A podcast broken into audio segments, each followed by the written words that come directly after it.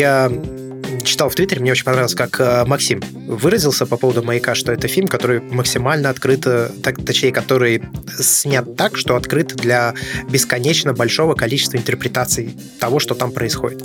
И это, кстати, очень... Ну, я не знаю, я считаю, что это сильная сторона. Не потому что, типа, там сюжет настолько э, эфемерно присутствует, что ты можешь придумать все, что хочешь, а скорее он просто очень много... Ну, то есть обычно как бывает, да? Ты типа посмотрел кино и начинаешь дальше домысливать, чего там не было.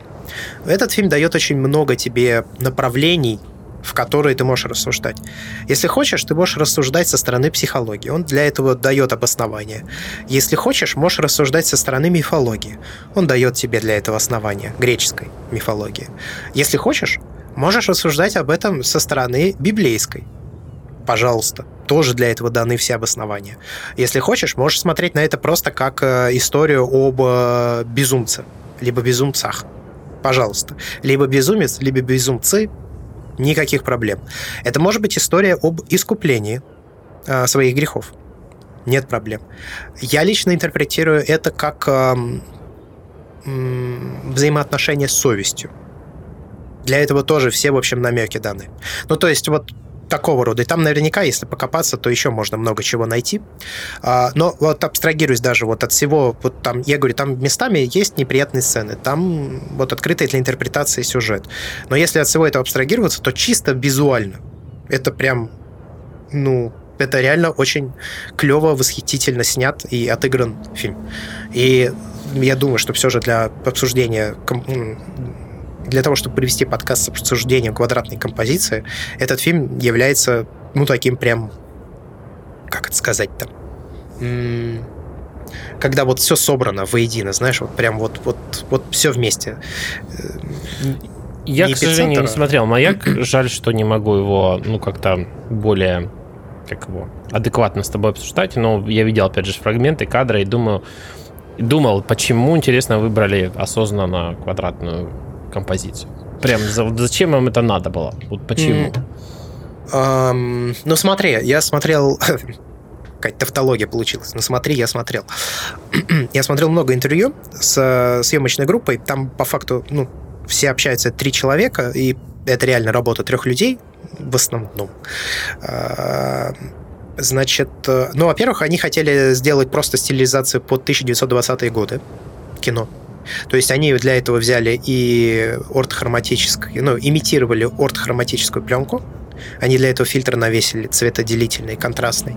Э, ну, ортохроматическая – это, короче, что э, она делает? Кожа получается потемнее, небо получается очень сильно высветленное, и да. тут давай поговорим, как получилось у нас а, с этой самой, с повесткой современной в этом фильме. То есть нету, в, ки- в фильме нету ни темнокожих актеров, ни азиатов, нету да, да. женщин, нету просто два белых мужика. Которые бухают, э, пляшут. А, да. Слушай, ну, короче, это была стилизация, в первую очередь они хотели это сделать. А во-вторых, э, ну, как ни странно, это очень конкретно в этом фильме для атмосферы это очень просто хорошо работает. Вот и все. Ну, то есть он очень необычно из-за этого выглядит. Мы не привыкли, мы отвыкли смотреть что-то оквадраченное. У нас все сейчас же, как правило, широкоформатное. То есть это 2.39 к одному, там, 1.8, ну, 1.18 редко встречается, сейчас 1.23 чаще. Ну, то есть он просто из-за этого очень необычно выглядит. Они еще сказали, что таким образом они пытались акцентировать внимание на э, фаломорфичности фо маяка, маяка. Ну, то есть, что он на фалос похож. Потому что часть фильма посвящена... Ну, то есть, часть фильма обоснована юнгианской психологией, и там, типа, мужское и женское начало в человеке, как они там как персонажи принимают роли мужчины и женщины. Там нет, если что, никакой Э, никакого секса гомоэротического. Но там есть... Э, Опять нам... повестку дня не выполнили. Не, не, не, не выполнили, да. Но там есть как бы просто социальный... Ну, там обыгрывается социальный конструкт, что если у тебя есть некое закрытое пространство, в котором находятся два однополых существа, то впоследствии кто-то из них начнет перенимать на себя роль женщины, хотя бы в каких-то бытовых задачах типа приготовления обеда или ужина какие-то вот такие штуки обыгрываются. Но ну, вот как-то так. Я, я, к сожалению, не добрался еще. Я хотел, ну, я, я вообще хочу его наскрешотить и написать эссе. Я не знаю, зачем. Но я хочу написать о нем эссе, именно попробовать разобрать композицию.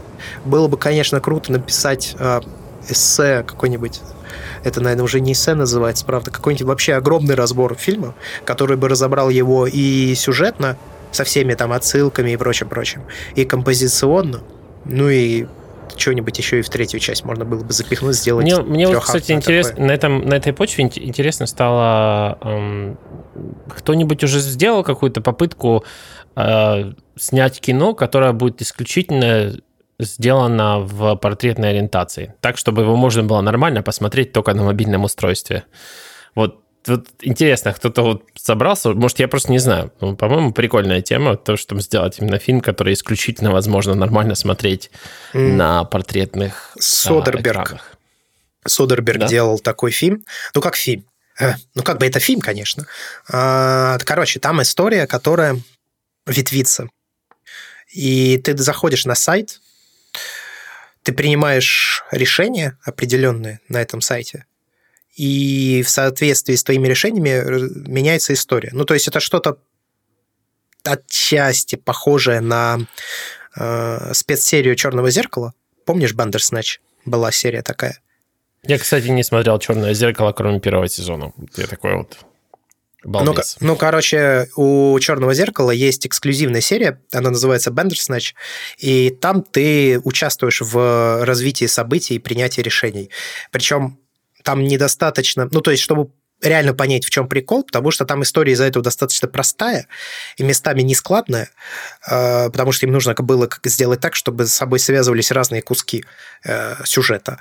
Но прикол именно в том, чтобы досмотреть его до конца, потому что когда ты проходишь полностью, скажем так, проходишь как игру, да, сюжет, на этом на самом деле ничего не заканчивается, потому что потом тебя откатывает назад, но следующий раз, когда ты проходишь этот сюжет, он уже немножко отличается. И каждый раз он, во-первых, укорачивается, чтобы ты ну, чтобы тебе не надоедало. А во-вторых, он немножко меняется. И каждый раз, проходя его раз за разом, суммарно я не помню, сколько раз его надо пройти, 4, наверное, раза или 5, ты в результате получаешь все-таки концовку с нормальной резолюцией.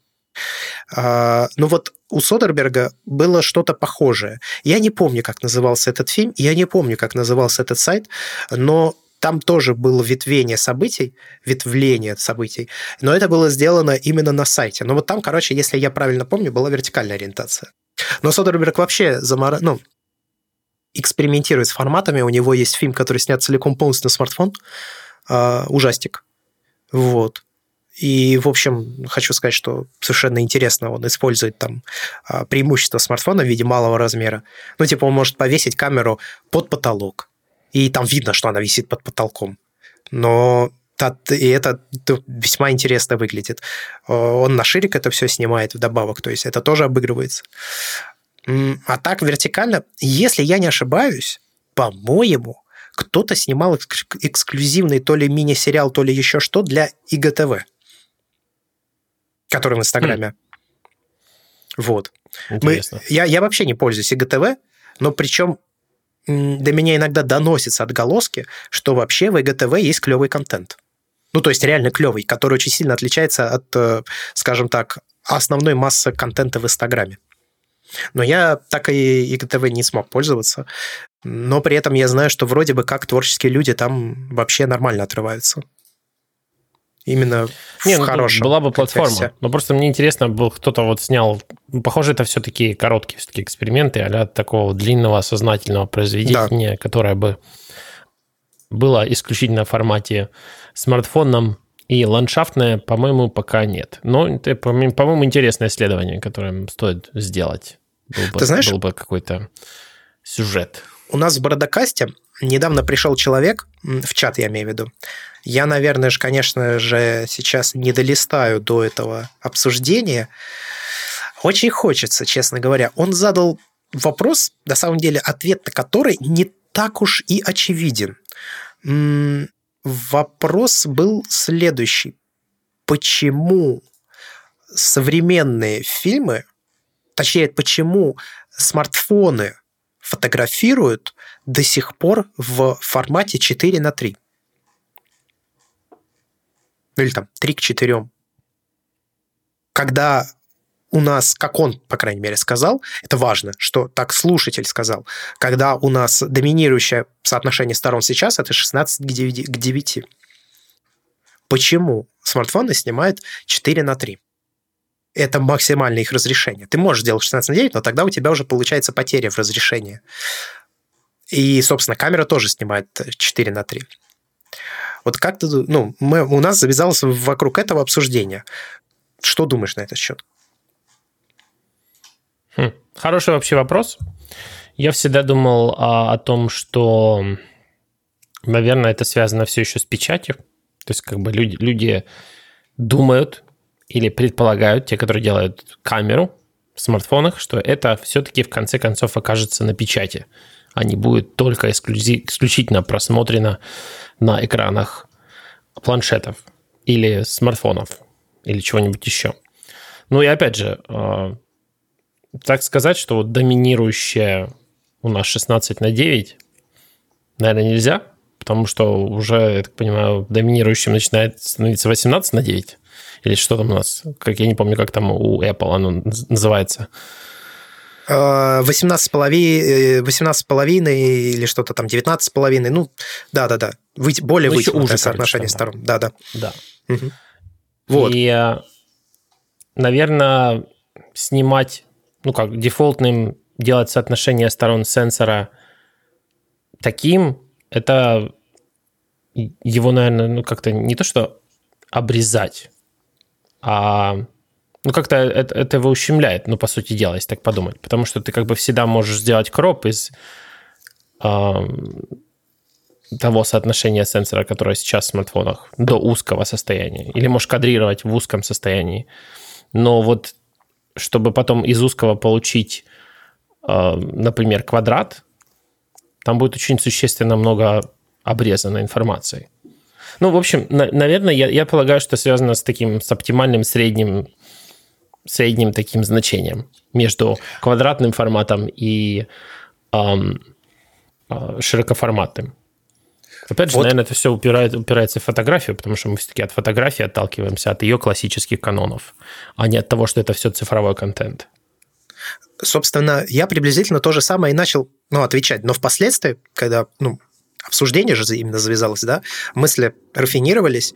А, ну вот я тоже сначала написал, они там начали обсуждать что-то там со стороны творчества, еще что-то, про кружок поговорили, почему бы не делать кружок. А, но я написал, что типа очень глубоко и далеко копайте. 4 к 3 или 3 к 2 печатается на бумаге с минимальными потерями полезного пространства. Вот и повелось такое соотношение сторон. Все остальные форматы требовали обрезать бумагу. 3 к 2 тоже требует, но только обрезать, я имею в виду бумагу, но только с одной стороны. А и, ну, мне, мне, мне пишут, сейчас тебе скажут, а что сейчас на бумагу-то смотреть? Пусть переделают под 16 на 9.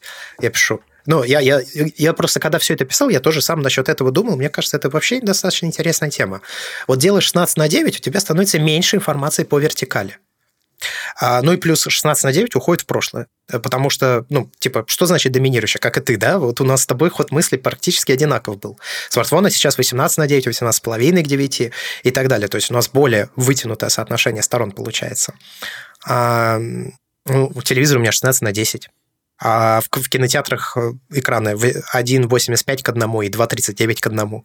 А в Инстаграме вообще квадрат. Вот и что делать, да? То есть что значит доминирующее соотношение сторон? У Антона монитор 21 к 9. У, у iPad 4 к 3, а при этом у некоторых не 4 к 3. А у 11-дюймового iPad не 4 к 3 соотношение сторон. Но при этом Инстаграм – это самая популярная социальная сеть. э, среди фотографических изображений. А там квадрат. Ну, то есть туда можно не только квадрат постить, но изначально он рассчитан под квадрат.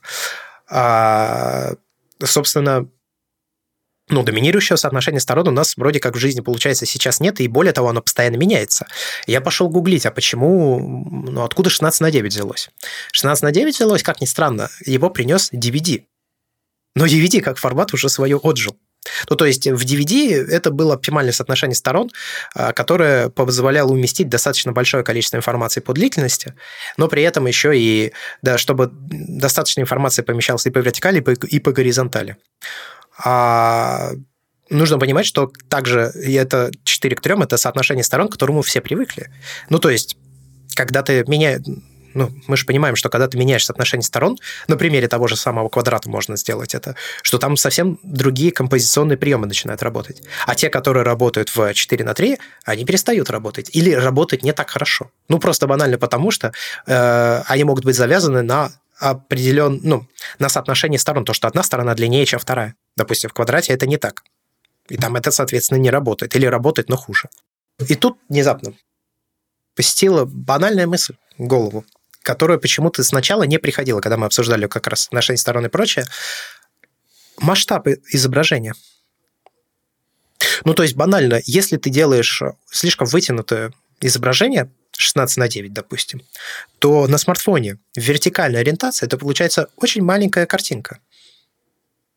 Ну, она, за не... она, она просто маленькая, ее тяжело рассматривать, нужно переворачивать смартфон. А когда у, ну, тебя... да. а когда у тебя оквадраченное изображение – а под квадратным я понимаю в том числе 4 к 3, которое, в общем, чуть-чуть шире, чем квадрат, то у тебя достаточно большое изображение. И в, вертикальном, в вертикальной ориентации ты видишь тоже, в общем, все в более-менее большом масштабе. И по этой причине Инстаграм именно квадратный. Потому что на маленьком экране в то время, когда Инстаграм появился, самое большое изображение, которое было, и до сих пор таковым, в общем, является, это квадрат вертикальной именно ориентации, потому что Инстаграм – это лента, которую ты скроллишь сверху вниз. Ты не будешь скроллить ленту в горизонтальной ориентации на смартфоне, особенно на современном смартфоне с вытянутым экраном. Потому что ты, ты, ты нифига вообще не будешь видеть по вертикали. Но с квадратом, когда ты держишь телефон вертикально, ты видишь больше всего, ну, в большем масштабе информацию. И это, наверное, единственная причина, почему Инстаграм становится квадратным, и почему в смартфонах, по крайней мере, матрицы до сих пор делают вот в этом 4 к 3 соотношении сторон. Потому что, то есть, во-первых, а, так и сложилось исторически, б, а, это не квадраты, и все-таки по горизонтали так помещается больше информации. С, потому что на экране смартфона отображается в большем размере. И Д, все к этому привыкли. Ну, собственно, вот.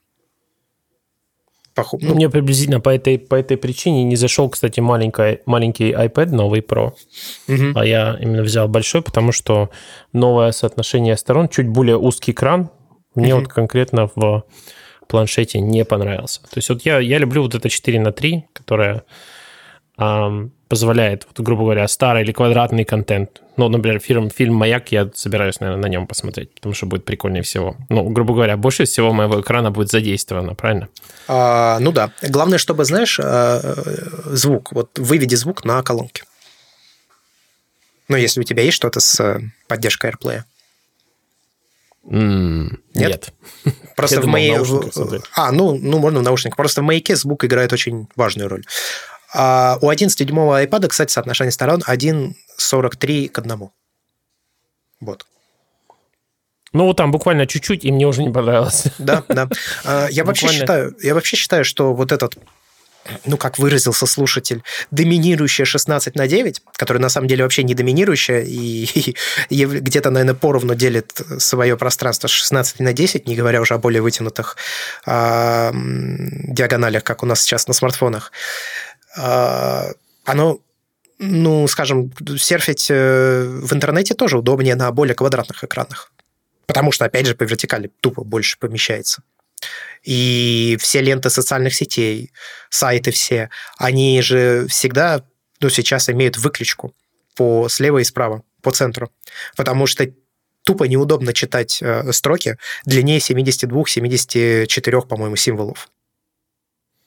Поэтому вот у тебя есть экран 16 на 9, но сделать сайт, который будет показывать текстовый контент от самого левого края до самого правого края. Раньше так делали, конечно, но это потому, что просто не очень сообразительные были, не, недостаточно опытные. Сейчас так... Боже, я, я, вот это, я так рад, что, по-моему, вот эта вот вся хрень э, прошла, потому что я помню, когда начали появляться пер... первые, да, наверное, первые, да, ноутбуки а, с узким, узкими экранами, то есть 16, то есть Embrace 16 на 9, так сказать, да, все да. сказали. И это все еще наложилось на интерфейс Windows, который же был с, с огромными строчками внизу и, и э, да. сверху иногда. И это получалось, ты просто работаешь в такой щели, щель кошмарной. Я да. думаю, боже, зачем? Зачем это сдвинулись? И тут я нашел для себя Apple, которые на эту штуку не повелись, и они типа делали более высокие экраны и продолжают их делать. на узкими никогда у них они не становились по сути дела. И, и, собственно говоря, интерфейс тоже не занимает огромную часть верх, верха верхней строке и нижней строке.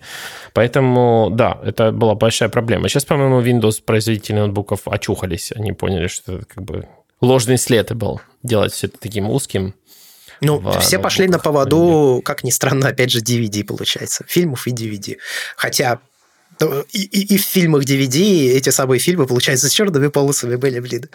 Ну, короче, это очень странное все решение. А, и, ну, просто нужно, нужно четко давать себе отчет, что 16 на 9 – это такой же обоснованный в свое время формат, который сейчас уходит, ну, в общем, в историю. Как в свое время ушел квадрат, ну, глобально он ушел. Ну, то есть у нас есть Инстаграм, в котором есть квадрат, но если мы говорим именно обо всем остальном, то, в принципе, ну, квадрат уже свое отжил. У него было, был свой небольшой, кстати, пик, когда и кино в нем снимали, и фотоаппараты в нем фотографировали. Остался по факту только Hasselblad. Ну, то есть это не единственная квадратная камера, которая снимает квадрате, но вот именно Hasselblad продолжил делать квадратные фотоаппараты, когда все перестали делать квадратные фотоаппараты.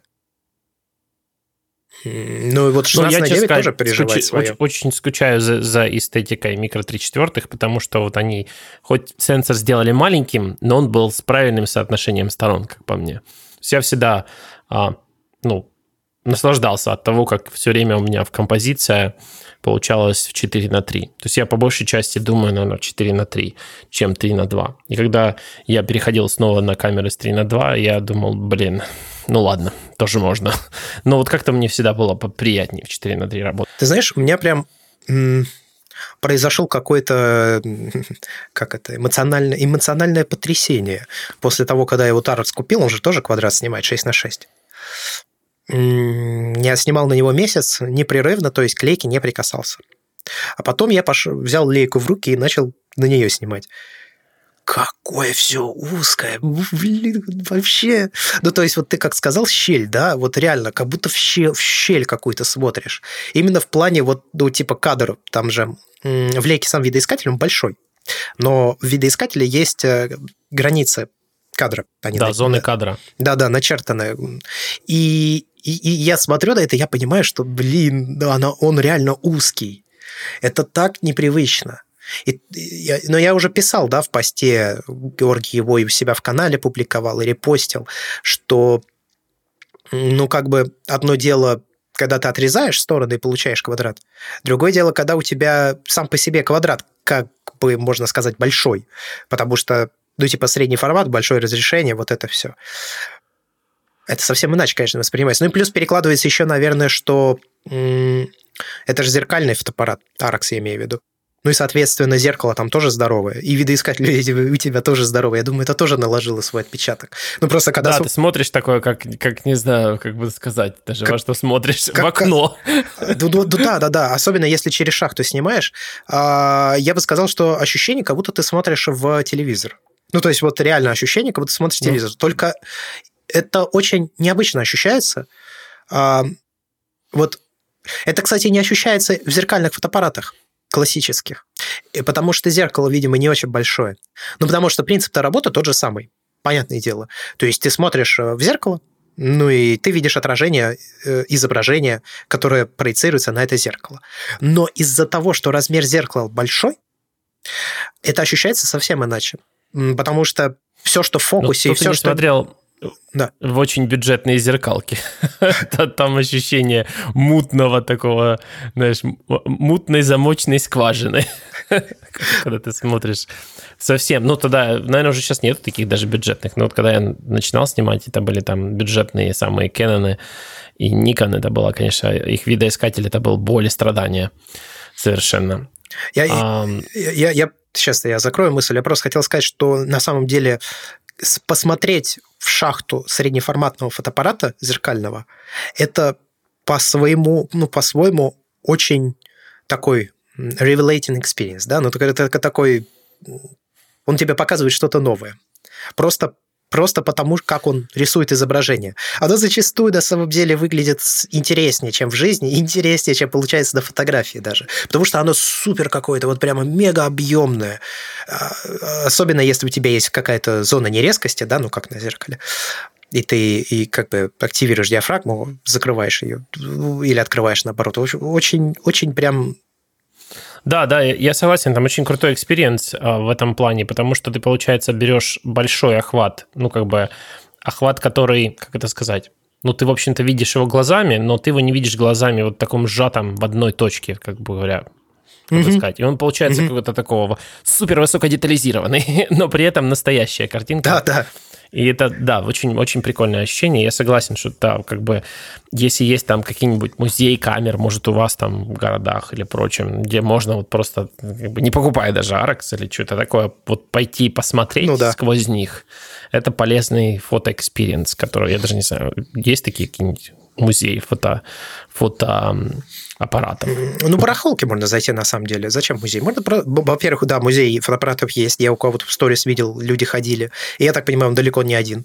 Но можно просто в фотобарахолки зайти. Там, конечно, нужно делать поправку, что в фотобарахолке э, может быть мутный фокусировочный экран, темный или херовое зеркало, зацарапанное, замызганное. Такое бывает. В общем, это совершенно нормальная практика со старыми камерами.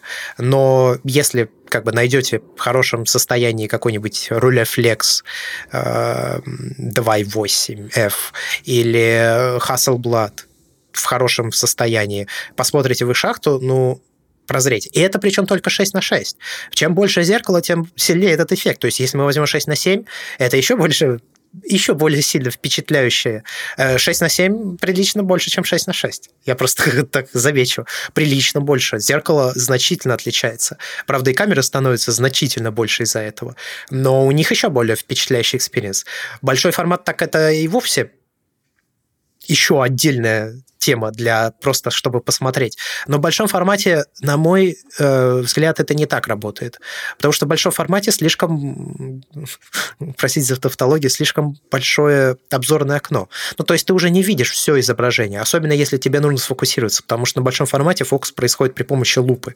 То есть ты прикладываешь к фокусировочному экрану лупу и смотришь в эту лупу. Очевидно, что ты не видишь все изображение. Да, у меня, кстати, мне просто повезло. У меня тут товарищ один Канаде, он собирает просто старые фотоаппараты. Вот самое интересное, он вообще не снимает. Вот вообще. Он их коллекционирует, он получается. Даже, да, он даже до смартфона не снимает ничего. У него не то чтобы какой-то там очень много фото, он там любит, любит фотографию, но он ужасно любит фотоаппараты. У него там несколько полок, я позаглядывал на них, посмотрел. Да, в общем, он коллекционирует. Но Загадочно. Он, но он Может, ничего не наверное, продает из этого, откроет. да? Да, он ничего не продает, он просто вот именно собирает. То есть, когда он видит вещь, которая ему нравится чисто визуально, то есть он даже, в общем-то, много о них и не знает, честно сказать, там, какой, какие там относятся к какой эпохе и прочее. Вот просто ему нравится визуально, знаешь. Не, ну, на самом деле я могу его понять. Во-первых, а, очень много людей это делает, как ни странно. Я вот почему, допустим, не состою в пленочных чатах в Телеграме. Потому что это просто, блин, мега суходрочь на технику. Еще более лютый, чем э, еще более лютый, чем реально в современном, ну, скажем так, в современном фотографическом чате. То есть там, там вообще какое-то безумие. Вот этот GAS, да, то есть э, Gear Acquisition Syndrome, так называемый, который вел как термин Роквелл, вот это просто это, это его олицетворение. Люди меняют камеры как перчатки. Они их покупают, они, у них по, по 20, по 40 штук на полках стоит. Они ни на какую не снимают. Это не, это не чатая фотография. Это чатая техника. Я поэтому в них не состою. Мне это не очень интересно. Но вот это влечение старыми фотоаппаратами, ну, в общем, я могу понять. А ну, вот тот же, то, опять же, тот же Rolleiflex выглядит как такое очень клевое произведение в арт-деко стиле.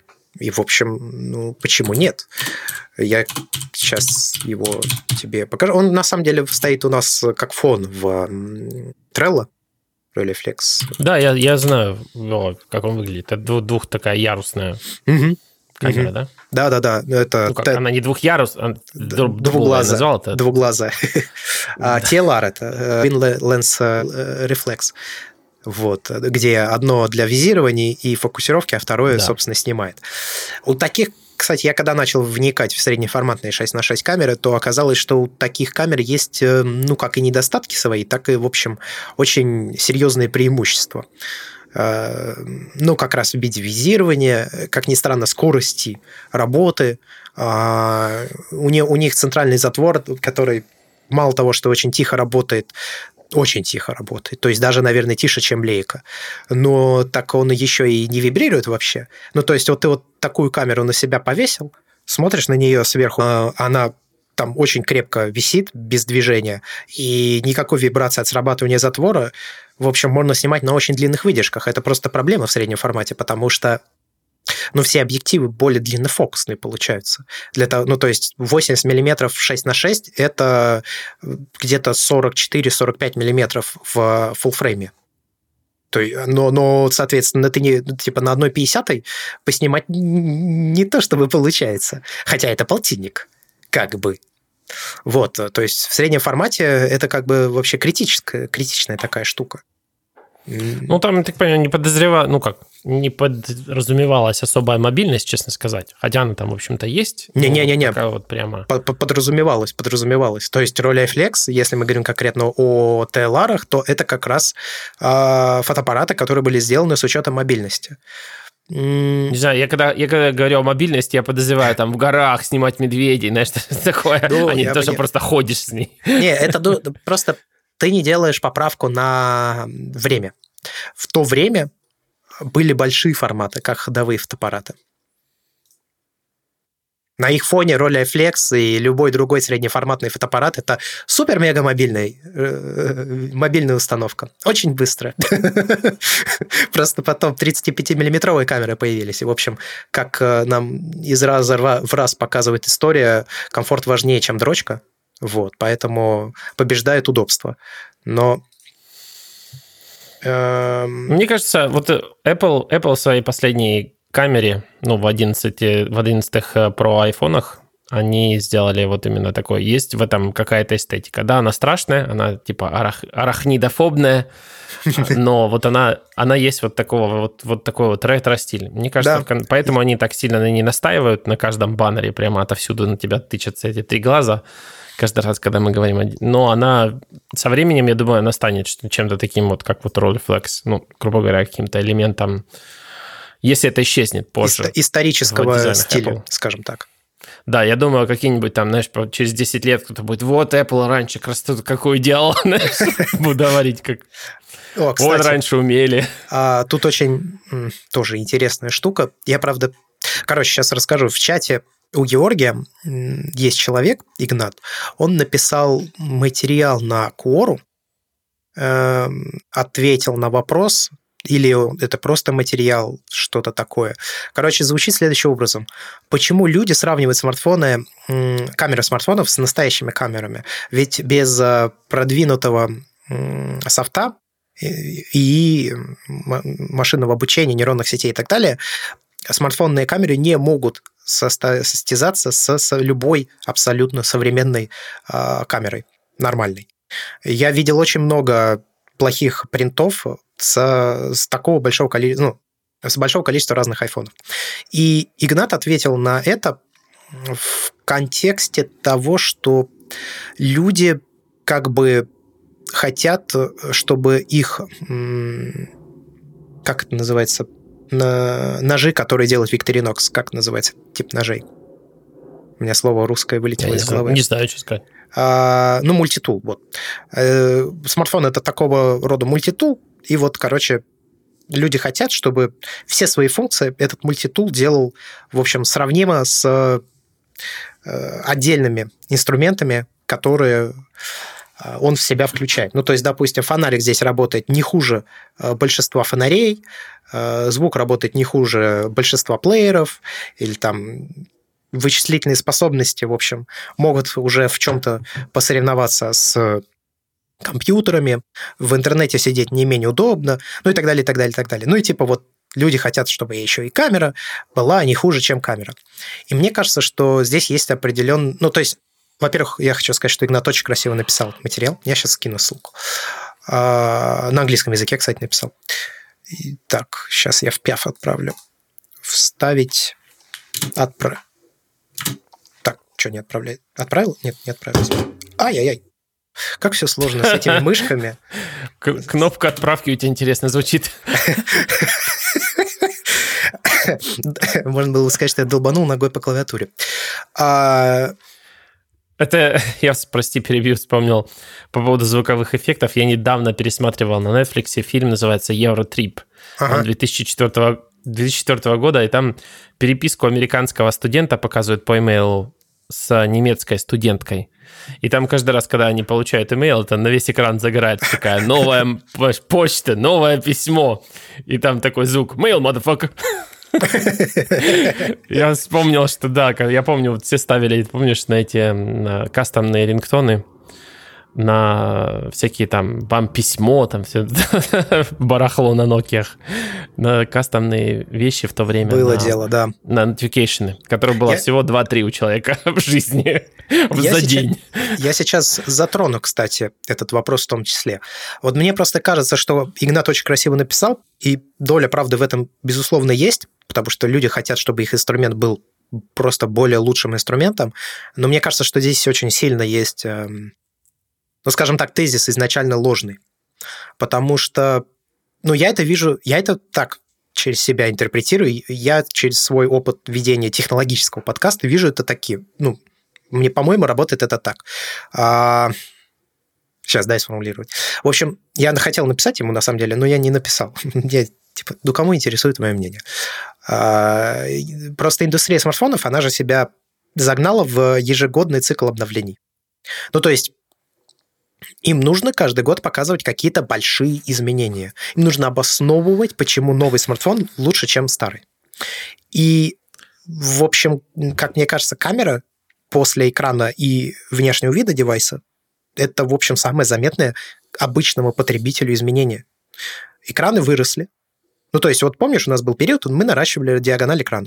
Все такие, о, у нас еще больше, у нас еще больше, у нас еще больше. Мы дошли до какого-то а, предела, после которого вообще никак неудобно пользоваться смартфоном. Я напомню, что у нас был планшет Galaxy Tab 7.7, который умел звонить. Ну, то есть, это тоже вообще смартфон. Да, но, а, но поняли, что это неудобно, сделали чуть меньше диагонали, и все. Экран вырос, вот дальше экраном уже отличаться не получается. Во-первых, долго слишком эксплуатировали рост диагонали экрана. Во-вторых, просто дальше его наращивать уже не очень удобно. Поэтому они, кстати, сейчас экспериментируют со сгибающимися экранами, потому что история цикличная, и я к этому еще вернусь. А, соответственно, экраны выросли, и они стали занимать так много пространства на фронтальной панели, что, в принципе, и во внешнем виде дис- ну, этих самых смартфонов уже тоже нельзя особо поотличаться. У нас сейчас все либо стеклянные, либо металлические. И изредка там кто-то делает, типа, гологра... голографические переливающиеся задники. Там, ну, в общем, глобально они все друг на друга уже и визуально тоже похожи. Соответственно, внешним видом отличиться не получится, и размером экрана отличиться не получится. Остается третье изменение, которое потребитель реально может заметить, это камера. И это, как мне кажется, накладывается на многократно возросшую роль фотографии в повседневной жизни. Я, кстати, об этом буду говорить с вами в отдельном выпуске подкаста. Потому что фотография сейчас выполняет в том числе не только те задачи, которые она выполняла на прошествии большинства прошедших лет, сколько фотография существует. А раньше это была констатация фактов, если мы говорим о новостях или там еще чем-то подобном, репортаже. И это было, ну, такое хранение воспоминаний. Типа, вот наш семейный фотоальбом, посмотрим, как мы там раньше жили. Но сейчас большинство снимков, которые появляются, по крайней мере, в сети, они же ведь вообще не претендуют на хоть какую-то красоту. И как-то долговечность, в общем, тоже они не претендуют. Они выполняют роль языка по факту. Ну, то есть они передают какое-то ежемоментное состояние человека или группы людей. Типа, я поел, мы веселимся в баре, моя смешная кошка, мы на Бали и так далее. Они выкладывают эту фотографию, эта фотография появляется в социальных э, лентах, люди ее смотрят, сразу делают вывод о том, что, что происходит в жизни этого человека, и все, больше к этой фотографии никто никогда не возвращается. И таких фотографий большинство в интернете. А, но при этом их не только большинство, их еще, ну, они появляются просто безостановочно, такие фотографии. Я уже часто очень вспоминал это, но уже в 2013 году люди сняли за год фотографий и выложили в социальные сети больше, чем было снято фотографий за всю историю существования этой самой фотографии. То есть, ну, это просто какое-то космическое количество снимков, и это количество, конечно, только растет, потому что доступность смартфонов увеличивается, а их можно купить сейчас за 20 баксов если мы говорим о компаниях, которые продают свои девайсы в Индии. И, собственно, количество пользователей растет, и количество вот такой фотографии тоже увеличивается. И поэтому так вышло, что улучшившаяся камера в смартфоне – это вполне себе сильный selling point. А как? Ну, грубо говоря, это насколько ты будешь хорошо комму... ну, выражать себя в общении с, это, с этим новым миром.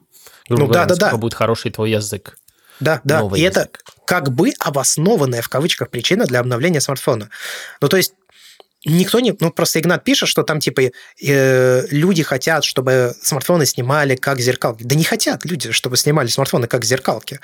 А, они улучшаются не потому, что, блин, э, ну, типа, вот по этой причине. Они улучшаются, потому что сейчас компании могут таким образом показать изменения. Это самый простой для них и очевидный способ. Все остальное сейчас уже не очень работает. А так вышло, что вот, вот это друг друга подкрепляющее на самом деле а, улучшение, что фотографии сейчас это очень серьезный язык в обществе. И да, они, ну, то есть э, камеры в смартфонах становятся лучше, люди снимают, люди, э, смартфоны становятся доступнее, а люди соответственно, снимают больше, потому что смартфоны становятся более распространенными, и со временем они начинают снимать лучше, и вот это вот все друг друга просто подкрепляет. Это такой ком, который растет, растет, растет, растет. Но при этом это точно так же навязанная потребность. Ну, то есть, если бы у нас условно не было Инстаграма, то я уверен, что камеры бы так сильно не прогрессировали, как это происходит сейчас. Или, допустим, если бы компании сначала вкладывались в, в развитие камер, а потом уже начали вкладываться в развитие, скажем, экранов. Просто вот эти навязанные потребности, они ведь у нас циклические на самом деле. И а, они просто сменяются раз за разом, потом снова возвращаются.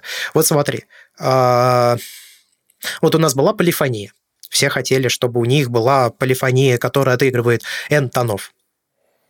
Полиф... Поли... Полифонию развили, больше на этом прогрессировать не получается. Сделали цветные дисплеи. Все хотят, чтобы у них были цветные дисплеи. Потому что, ну, ну потому что вот, вот все, что можно смотреть, нифига себе, теперь цветное. Потом цветные дисплеи сделали, на этом технологическое развитие на тот момент остановилось. Нужно что-то продавать, с помощью цветного дисплея уже не выделится. И полифонии, в общем, тоже. Появилось воспроизведение WAV и MP3. Ху-ху-ху, нифига себе. Причем MP3 впервые появился в произведении еще до цветного экрана даже. Но это тогда была очень большая редкость. Siemens SL45, так он, по-моему, назывался. Андрюша, вы сейчас showing your age. Не надо сдавать нас. Нас, хоть, нас не видно, мы этим можем пользоваться. А. Боже, да они вообще мохнатые. Бегите, спасайтесь. Ну, ну, ну и, собственно, вот если бы посмотрели, потом появилась возможность устанавливать программы, потому что появились смартфоны и КПК. Потом появил, вместе с КПК появился сенсорный экран. Потом начали наращивать производительность. Потом производительность стала уже не, не играть какую-то роль. Начали, э, то есть ее и сейчас, конечно, наращивать, но это уже не то, что, знаешь, я куплю вот этот смартфон, потому что он мощнее. Нет, да нет, так не происходит уже. Потом начали увеличивать размер экрана. Вот, то есть, заметь, у нас был цветной дисплей, потом сенсорный дисплей, потом размер дисплея. Теперь вот у нас камеру улучшают. Сначала, причем тоже камера когда-то появилась, потом ее начали улучшать, теперь вот ее снова улучшают. Ну, мы с такого раз снова вернемся, скорее всего, к экрану или там еще чему-нибудь похожему. Ну, то есть вот сейчас, если выстрелят вот эти складушки, раз, разгибашки, сгибашки, ну, снова вернемся к наращиванию размера экрана. Ну, то есть это, это просто э, компании, которые производят смартфоны э, или до этого телефоны, они раз за разом обкатывают новые технологии и ищут тот способ снова много продать. И под это подстраивается, это формирует в том числе наши потребности. И то есть вот эта прогрессирующая камера в смартфонах, то, что она сейчас так сильно развивается, но это продлится тренд еще несколько лет. Потом у нас будет снова какая-то новая причина, почему мы должны покупать смартфоны. Вот, в общем, и все. А то, что мы хотим, чтобы наш смартфон был как более продвинутый инструмент, который может соревноваться с камерами, это, безусловно, есть категория людей, которые этого хочет. Но это не основная движущая сила продаж и, и развития. Интересно, что пока ты э, поддерживал, поддерживал пульс этого подкаста, я читал эту статью, которую написал товарищ Игнат Соловей. И я понял, что ты восхитился его английским, ну, как красиво написанным английским. Вот, вот это вот английская статья, которая написана, в, знаешь, с красотой русского языка, да. которая обычно, кстати, очень не свойственна английским, ну, и техническим, в частности, статьям. И я вот сейчас читаю, да, некоторые вещи действительно можно так сказать, но это так звучит как-то, как будто, знаешь, как будто какой-то аристократ стал такой, вот крестьянам объясняет, что произошло. И это, конечно, это так тоже интересно влияет написано. на восприятие материала, того, что он рассказывает. Хорошо написанный материал, но просто мне кажется, что здесь есть определенный подлог э, объяснять того, чего нет. Ну, то есть есть в ну, каком-то форме, да, но, в общем, но, но в небольшой. В общем-то, да. Ну, так много букв по этому поводу, да? Да-да-да. Я сначала хотел ему написать, что, в общем... Ну, красиво запутал след, скажем так. Да, да, да. Что причина не в этом, но потом я подумал, что, типа, материал написан, материал хороший, людям нравится, Игнату нравится, ну, зачем мне, типа, портить праздник? Я не буду это делать. Но, как мне кажется, причина совсем не в этом. Есть очень хороший материал, я, наверное, попробую к этому. Я даже не знаю, что это у нас с тобой. Это подкаст, это после шоу. Ну, к, чему, к чему бы это ни было. Похоже, похоже уже натянуло на подкаст. По тайм-коду да. уже нормально. Я попробую приложить э, ссылку, если найду ее. Там есть...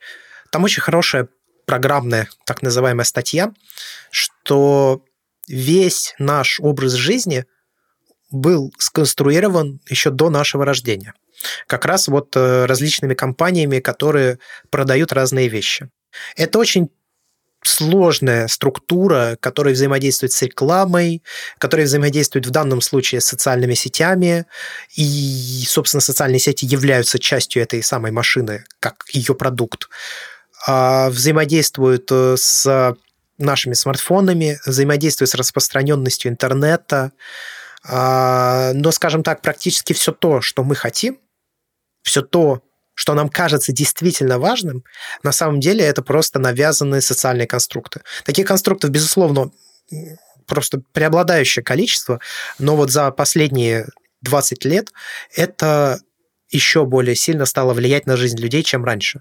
Потому что раньше просто не было возможности получить информацию о том, как живут другие люди а сейчас она есть. И компании, которые производят и контент, и физические какие-то вещи и продукты, они, ну, они очень сильно это начали эксплуатировать. И вот я просто вот думаю, сейчас последние два года, наверное, в самой большой степени, чем когда-либо, а, камеры мобильных устройств и камеры большие разошлись. Ну, вот в плане того, насколько это устройство которых функции начали не пересекаться. Ну, грубо говоря, это раньше ощущалось эм, в таком ключе, что Ну вот да, мой смартфон это плохая камера, но она все время always connected, правильно? То есть я всегда ну, да. подключен. Это камера, камера плохая, но твоя камера не умеет сразу же отправить это в сеть и сделать кэпшн, и там, или там по-быстрому собрать комментарии на ней же. Это невозможно. Но на этом никогда не делали акцент, правильно? Всегда, типа, когда сравнивали, типа, вот камера и камера, отделяем от смартфона все остальные вещи, то есть оставляем такую mm-hmm. камеру. И как бы смартфоны, они вроде как тянулись к большим камерам. Ну, скорее, это было навязанное, как ты говоришь, вот социумом явление. На самом деле они этим никогда не занимались. И сейчас, благодаря тому, что вот у нас появился искусственный интеллект в обработке изображений, он огромную просто роль выполняет в создании изображения, ну, вычислительные технологии, становится еще более понятней, что, ну, грубо говоря, в некоторых аспектах обычным большим камерам даже можно и не тягаться с смартфонами. У них тупо не хватает мозгов для этого. И производителям камер, наверное, это надо понять, но туда, с другой стороны, тоже должны сесть и подумать, а мы хотим тянуться за смартфонами? То есть мы хотим как бы с ними вообще сражаться? мы вообще с ними сражаемся? Ну да, мы вообще война? сражаемся, потому что ну, да, на самом деле очевидно, что нет. Нет никакой войны. Камера в смартфонах используется для общения. Камера в камерах, простите за тавтологию, используется для передачи, ну, даже скорее констатации какой-то информации. Ну, то есть, она, я... они, они реже используются для того, вот как раз, типа, я сфотографировал, что съел, и выложил это в Инстаграм. Это не потому, что я осуждаю фуд-фото. Нет, я... Это просто не вкладывается в... Ну, когда ты работаешь с большой камерой, ты не используешь ее для этого ты не вкладываешь в нее вот эти все а, как сказать Ты, короче, не заменяешь фотографиями с большой камерой язык. Не используешь ее вместо слов. В идеале, в, в моем каком-то, не знаю, в моем альтернативном будущем можно было бы смартфон как-то вот соединять с камерой. Ну, то есть, чтобы она получала его connected возможности. Но... А был же а, этот Samsung у камеры была какая-то с Android. Да, там была, была какая-то... NX, там появлялись что-то, NX7, ну, похожие на эту такое. идею. Да какие-то зародыши, да, там что-то было в таком плане, что-то вот там, что-то находили, находились концепты у Sony, я помню, когда они там модули камеры прямо с сенсором вешали на смартфон, и смартфон являлся вычислительной частью этой камеры. Но там все упиралось в беспроводные интерфейсы, то есть как-то сильно начали опережать время, так сказать, Sony, и не потянули, как по мне. Ну, то есть все сделать по, по беспроводу достаточно сложно в таком плане, ну, в таком количестве данных, которые надо обрабатывать, обрабатывать и передавать.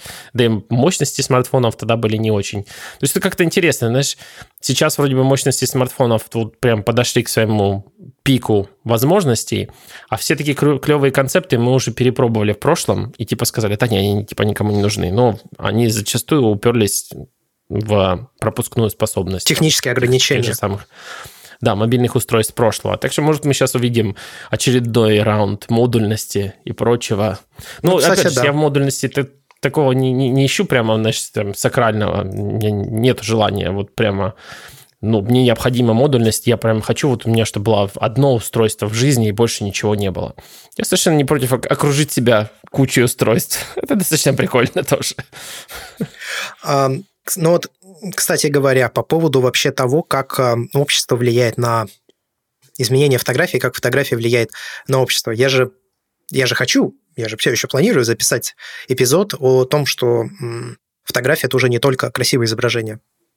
Э, на самом я, ну, как бы я готовлюсь к этому подкасту, я постепенно аккумулирую информацию, потому что, чтобы грамотно обсудить эту тему, к ней нужно быть э, информационно подготовленным. Это, это нужно ну, много времени. Я, в общем, посвящаю, ну, посвящаю этому много часов сейчас.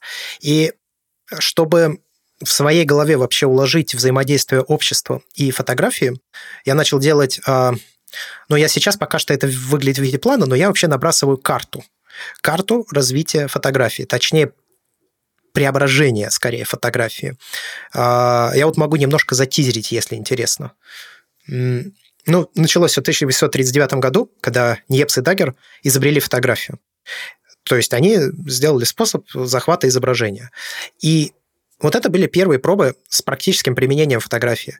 Нужно понимать, что вот тогда ура получилось, ну, то есть, когда просто, когда у тебя получался кадр, это уже было большое достижение. И вот, вот тогда фотография была вот такой. Ну и, соответственно, началось э, исследование того, как можно вот эту технологию захвата изображения, э, ее получения, как ее можно улучшить. Э, и появились первые ремесленники, портретисты. Ну, то есть это было вот одно из первых применений фотографии. То есть ее делали изначально э, с какой-то ну, профессиональной целью, но практически первые, кто появились, кто ее использовал вот из ныне существующих жанров, это были портреты. Только это были групповые портреты. Люди снимали других людей, как правило, зажиточных, а, вместе с их семьей на фоне какого-нибудь дома или замка или дворца. Причем там так интересно, ведь камеры тогда снимали очень долго, выдержки были длинные, и нужно, соответственно, чтобы люди не двигались. Так а были специальные подставки сзади, которые держали голову, которые держали руки, которые держали локти, ну, то есть вот фотография тогда была вот такой. Да-да. Я еще, я еще люблю, когда на, это, на эти фотографии а, ссылаются и говорят, вот раньше люди были, видите, смотрите, как, какая осанка потрясающая у этих людей. Да. Коле воткнули сзади, осанка такая, что ух. Да, да. Как у шведской мебели. Ну и практически тогда же чуть-чуть позже, то есть в 1839 году у нас появилась фотография как технология, а первые любители массово начали появляться в 1880 году. И вот здесь нужно остановиться, потому что категория любителей – это вообще отдельный вид людей, который раньше до этого момента не существовал. Вообще как вид не существовал. Потому что в искусстве, допустим, было деление исключительно на художников и ремесленников – то есть те, кто зарабатывает эти деньги, и, ну, то есть выполняет какие-то прикладные задачи, что-то рисует с прикладной целью. И те, кто рисует, потому что это вот какое-то творческое высказывание. Друг... Про, про, прослойки между ними не было. Потому что не... Чтобы... Что? У нас тоже сейчас среди фотографов есть ремесленники. Это свадебщики. А, опять я задел свадебщика. Да, да. Наш подкаст всегда об этом. А это, это тоже интересный момент. Просто до этого времени у людей просто не было свободного времени. Опять же, тавтология, простите, это, у людей не было свободного времени. Они были заняты либо зарабатыванием на жизнь, либо они ходили в церковь. В общем, практически никаких развлечений не существовало, и возможности получить эти развлечения не было у большинства людей. И не было времени на то, чтобы просто развлекаться. То есть вот это удивительно, но я когда начал изучать тему, меня это просто поразило. Любителей, неважно в чем, ну то есть человека, который занимается своим хобби, просто потому что ему это нравится, их не было. Они появились только вместе с фотографией. И это произошло приблизительно в 1880 году. И этих людей даже называли по-своему. Их называли э, фланерами или фланерами. Я не проверил, честно говоря, потому что я вообще не планировал сейчас это обсуждать. А, то есть вот эти фланеры это были люди, которые скользят по пространству в поисках привлекательной сцены или вида. Ну, то есть вот когда ты идешь ну, со своей... Придется тебя на, на этом останавливать и на этом заканчивать тизер, потому что ты сейчас весь подкаст льешь прям не подготовившись. Да, вот таким интересным он будет, дорогие друзья. Папа да пам. Да-да-да. Ох, да. А, ну, в общем, я, я просто Что хотел... ждет нас в следующих да. выпусках? Это, на самом деле, все было бы вступление к этому подкасту. А, мысль в том, что все те изменения, которые происходят сейчас с фотографией, и то, как меняется ее роль, это все непосредственно связано с тем, как меняется общество вообще в целом а не только потому, что у нас, условно говоря, появились смартфоны или там еще что-то. Появление смартфонов, интернета и прочее – это частности, которые сильно влияют, безусловно, на, после... ну, на общее, но это всего лишь частности. То есть там есть очень серьезная зависимость от запроса общественного, от того, что люди ценят и не ценят, и так далее, и так далее, и так далее. В общем, да, ну, к этому еще предстоит подготовиться, я думаю, на протяжении где-то месяца, но потом я думаю, что у нас получится очень интересный эпизод подкаста. Я думаю, что на этом, наверное, можно заканчивать. Да, мы, мы с тобой так интересно вообще. Самый нетипичный, наверное, наш эпизод. За, начали записывать как после шоу, не планировали выпускать как подкаст, поэтому никакого вступления не было.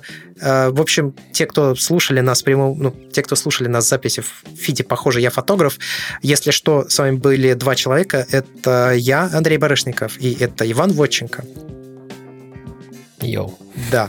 Георгия сегодня не было. Я не знаю, что произошло, но в общем, не состоялась запись того эпизода, который мы планировали записывать. И изначально то, что вы записывали сейчас, мы не планировали делать как эпизод подкаста. Но так получилось, что он вышел, поэтому если вдруг вам понравилось, то можете сходить в iTunes, поставить нам оценки, оставить комментарии в социальных сетях или на сайте berdicast.com. Можете поддержать нас на Патреоне. У нас есть patreon.com slash Там за дополнительные э, деньги, которые вы будете платить каждый месяц, это 5 долларов, вы получите доступ к похожего рода контенту, который мы записываем исключительно для людей на Патреоне. Вот такого рода беседы там и случаются, но они не всегда фотографии. Я думаю, что за этим можно прощаться. До скорой встречи. Пока. Come on, come over as fast as you can. You afraid that you won't like it, but you don't understand. One thing,